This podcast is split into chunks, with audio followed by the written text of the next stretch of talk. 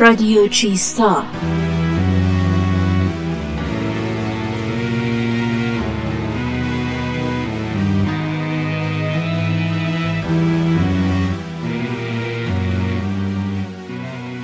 با هفتمین و آخرین قسمت از فصل یکم رادیو چیستا پیش شما برگشتیم. در این قسمت آخر مروری بر اسطوره خلقت اقوام شمالی اروپا داریم. که قطعا یکی از جالبترین داستانها در این دسته به شمار میره و اشعار، داستانها و فرهنگ عامه جهان غرب رو شدیدا تحت تاثیر قرار داده. شاید یکی از چیزهایی که این داستان رو از بسیاری از افسانه های دیگه خلقت متمایز می‌کنه عناصر چند وجهی و ماهیت پرآشوب وقایع داستانه. پس ما هم تصمیم گرفتیم درباره نظریه آشوب و کلیات اون در اندیشه انتظاری مدرن صحبت کنیم. من سهراب مصاحبی هستم و شما, شما به رادیو چیستا, به رادیو چیستا گوش می‌کنید.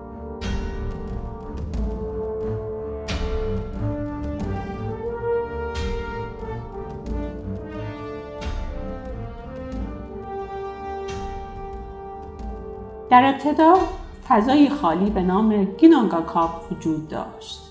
آمیخته آشوبناک از سکوت و تاریکی که بین قلمرو آتش به نام موسپلهایم و قلمرو یخ به نام نیفلهایم قرار داشت. وقتی این دو قلمرو آرام آرام به یکدیگر نزدیک شدند با برخورد عناصر متناقض آنها موجودی غول پیکر به نام ایمیر زاده شد. ایمیر موجودی دو جنسه بود. با ویژگی های مرد و زن همزمان. و با نوشیدن شیر گاوی کیهانی به نام اتوملا رشد نمو یافت. در حالی که ایمیر در خواب بود عرق از سر و رویش جاری شد و از قطره های عرق او قول های دیگری پدید آمدند. از زیر بغلش مرد و زن قول پیکری زاده شدند و از کنار رانهایش قولی شش سر. نمادگان ایمیر های یخ بودند و به تدریج جمعیت نیفلهایم را تشکیل دادند. در این میان آتوملا گاو قول پیکر کیهانی شوری یخهای نمکسود را لیس می‌زد و کم کم با آب شدن یخها زیر زبان او پیکری به نام بوری نمایان شد که اولین نفر از میان خدایان بود. بوری پسری به نام برد داشت که خودش سه فرزند دیگر به دنیا آورد. اودین، بیلی و به این سه برادر خدایان اصلی شدند. اودین، ویلی و به خیلی زود فهمیدند که قولهای یخ تهدیدی برای آنها هستند و تصمیم گرفتند کاری کنند. آنها ایمیر را کشتند و از بدن او جهان مادی را ساختند. گوشت ایمیر زمین، خون او دریاها، استخوانهایش کوهها و جمجمش گنبد آسمان را تشکیل دادند. جرقه های قلمرو آتش زمینه آفرینش خورشید و ماه و ستارگان شد. خدایان سپس سرزمینی به نام میدگارد را دادند که جهان انسانها باشد. آنها همچنین سرزمینی در بالای میدگارد به نام آسگارد برای خودشان ساختند. از آن زمان نیروهای آتش و یخ، قولها و خدایان و انسانها و دیوها با یک درگیری آشوبناک پایان دست به گریبانند و هر بار پیامد این درگیری ها به واکنش ها و آفرینش های جدیدی انجامد.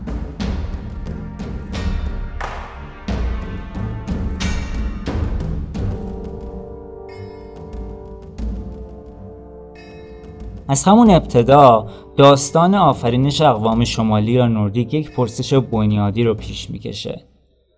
اصلا چرا باید وقایع داستان به این شکل خاص پیش بره؟ مگه چقدر احتمال داشت که امیر ما بین خلع آتش و یخ اصلا به وجود بیاد؟ واقعا چقدر احتمال داشت که این موجود بتونه از طریق غیر جنسی تولید مثل بکنه؟ اساسا چه شرایط و معلفه های آغازی نمی‌تونست به آفرینش دنیا بیانجامه با توجه به این مقادیر و معلفه های آغازین آیا یک دستکاری کوچیک می‌تونست جهان رو به شکلی بسیار متفاوت خلق بکنه؟ آیا میشه رفتار یک سیستم آشوبناک رو پیش بینی کرد؟ آیا این درگیری آشوبناک بیپایان برای وجود جهان به اون صورتی که ما اون رو می‌شناسیم الزامیه؟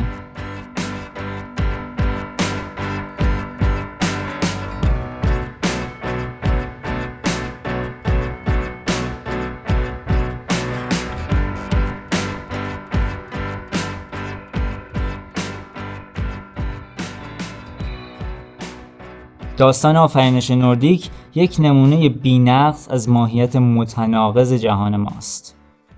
ما می‌تونیم به وضوح ببینیم که چطور یک رویداد خاص می‌تونه واکنشی پیچیده رو به واسطه رشته ای از وقایع به دنبال داشته باشه.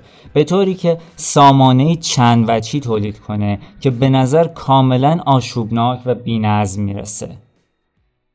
در طول تاریخ علم دانشمندان همواره سعی کردند که بتونن سیستم های پویا یا اصطلاحا داینامیک رو در اطراف خودشون پیش بینی کنن.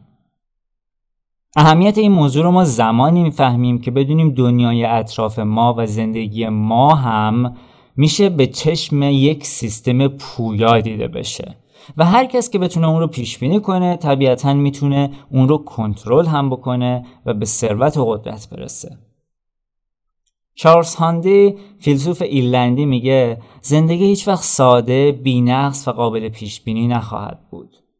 زندگی همیشه با نگاهی گذشته نگر فهمیده میشه اما ما مجبوریم آن را با نگاهی آینده نگر زندگی کنیم.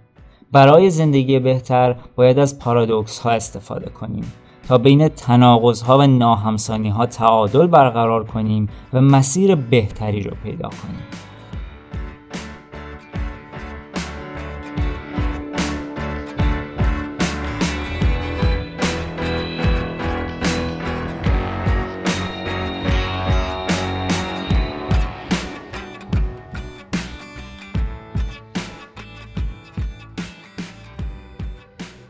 ابزارهای ریاضی مثل حسابان به ما کمک می‌کنن که مدل برای بررسی تغییرات یک سیستم در طول زمان ایجاد کنیم.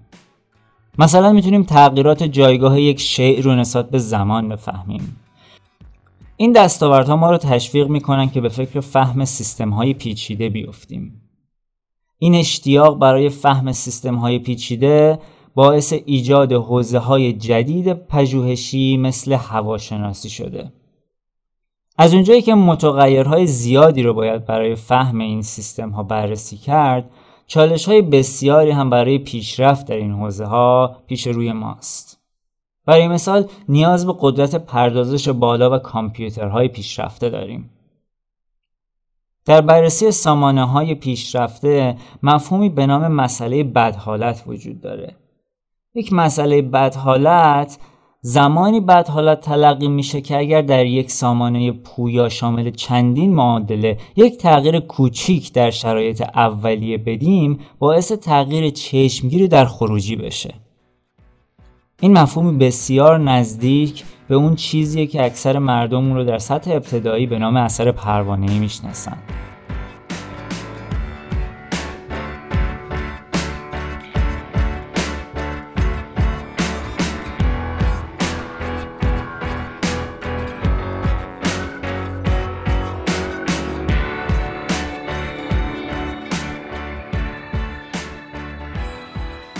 در علم ریاضیات به بررسی سامانه های بدحالت و آشوبناک نظریه آشوب میگن.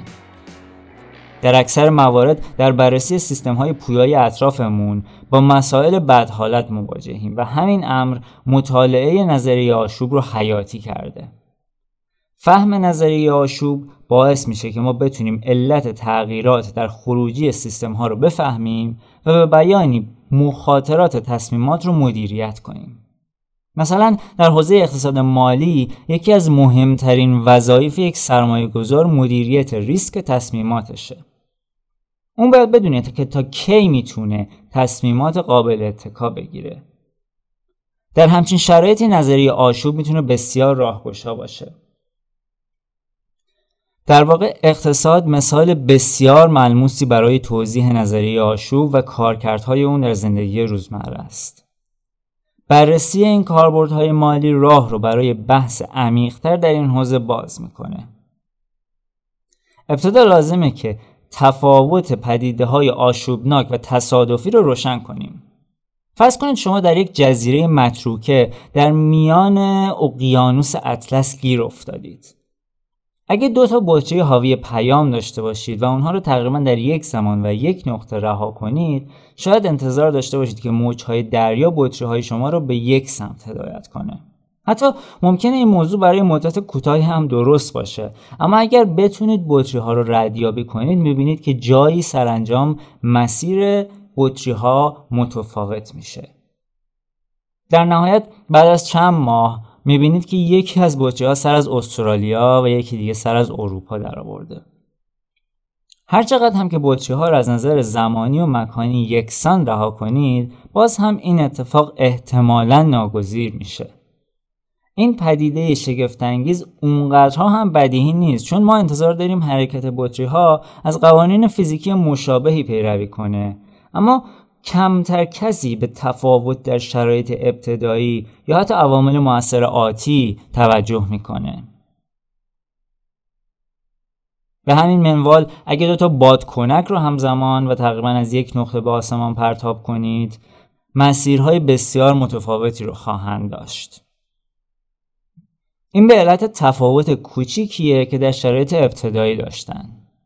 کاملا محتمله که شما یک میلیون بادکنک رو یا یک میلیون بطری رو در شرایط تقریبا مشابه رها کنید و یک میلیون مسیر متفاوت ببینید. چون شرایط آغازین قطعا تفاوتهایی هر چند جزئی خواهند داشت.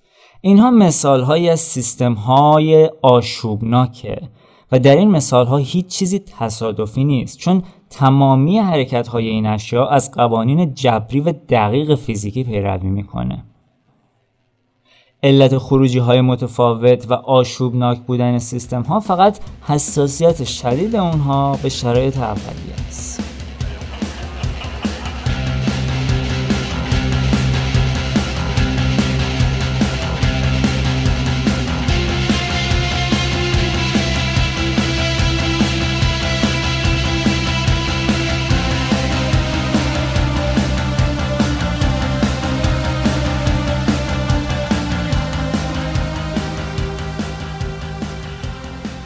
حالا بیایم به اقتصاد برگردیم.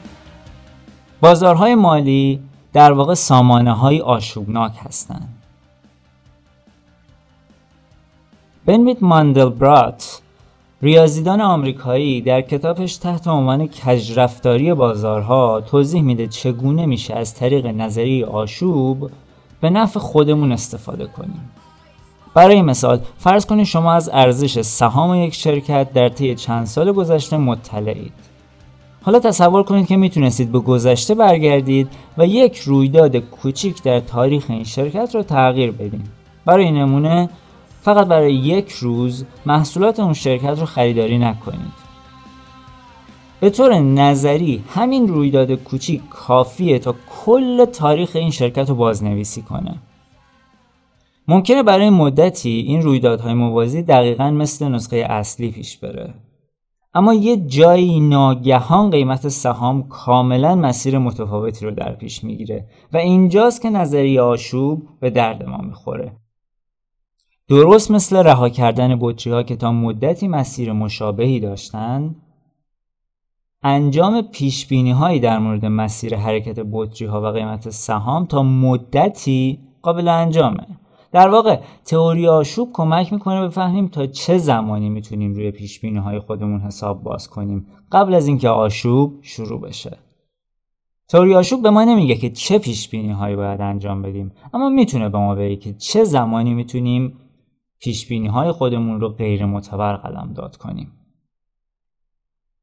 فرض کنید شما بتونید یک مدل ریاضی از ارزش سهام یک شرکت تولید کنید. درست مثل اون مثال تغییر حوادث شرکت در یک جهان موازی. شما می‌تونید معلفه های متفاوتی رو در مدل ریاضی خودتون تغییر بدید و با استفاده از تئوری آشوب بدونید که تا چه مدتی می‌تونید روی پیش ها و بررسی های خودتون حساب باز کنید. برای فهم بهتر این که چرا تنها در مدتی کوتاه میشه روی پیش بینی ها حساب باز کرد. مندلبرات در کتابش به هواشناسی اشاره می‌کنه که صرفا می‌تونه برای روزهای کمی پیش های قابل اتکا در مورد هوا ارائه بده. ما از این طریق نمی‌تونیم پیش بینی کنیم که در یک سال آینده هوا چطوری میشه. برای اینکه اون کارو بکنیم باید وضعیت تک تک مولکول های هوا رو دقیقا در جو کره زمین بدونیم.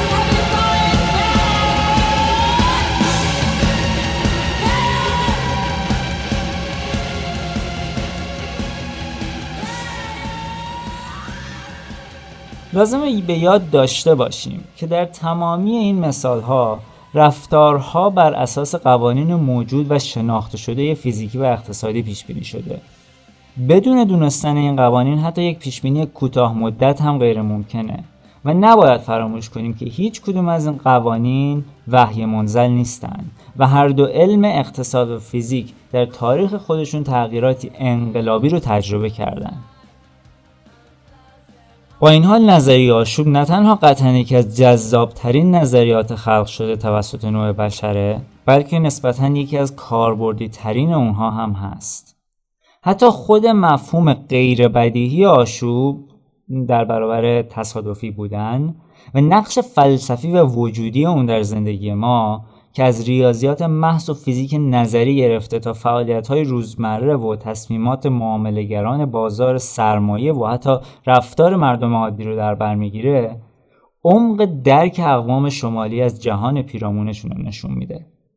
درکی باستانی و اساتیری که نه تنها با نظریات علمی امروز هم خانه بلکه حتی نزدیکی زیادی با تئوری های علمگریزی مثل وجودگرایی و هیچگرایی داره. تعمین مناسب برای همه سلیقه ها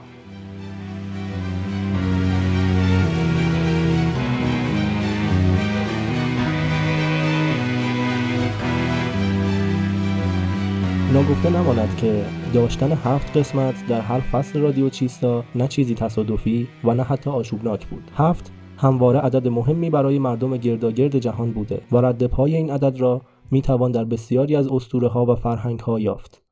از ادوار باستان گرفته مانند هفت پادشاه کیانی در اساطیر ایران و یا هفت دروازه جهنم در اندیشه های سامی. تا فرهنگ عامه نوین مانند عدد جادویی هفت در بسیاری از کتب و فیلم ها به عنوان پادکستی که به دنبال رد پای اسطوره در اندیشه انتظایی دنیای نوین میگردد ما به طور جبری به این عدد هدایت شدیم. نظریه های زیادی درباره چرایی وجود این عدد مشترک در فرهنگ های مختلف وجود دارد. اما یکی از قانع کننده ترین آنها اشاره به این دارد که در آسمان هفت جسم متحرک وجود دارد که با چشم غیر مسلح قابل دیدنند خورشید ماه و پنج سیاره اول منظومه شمسی به جز خود زمین یعنی تیر، ناهید، بهرام، هرمز و کیوان.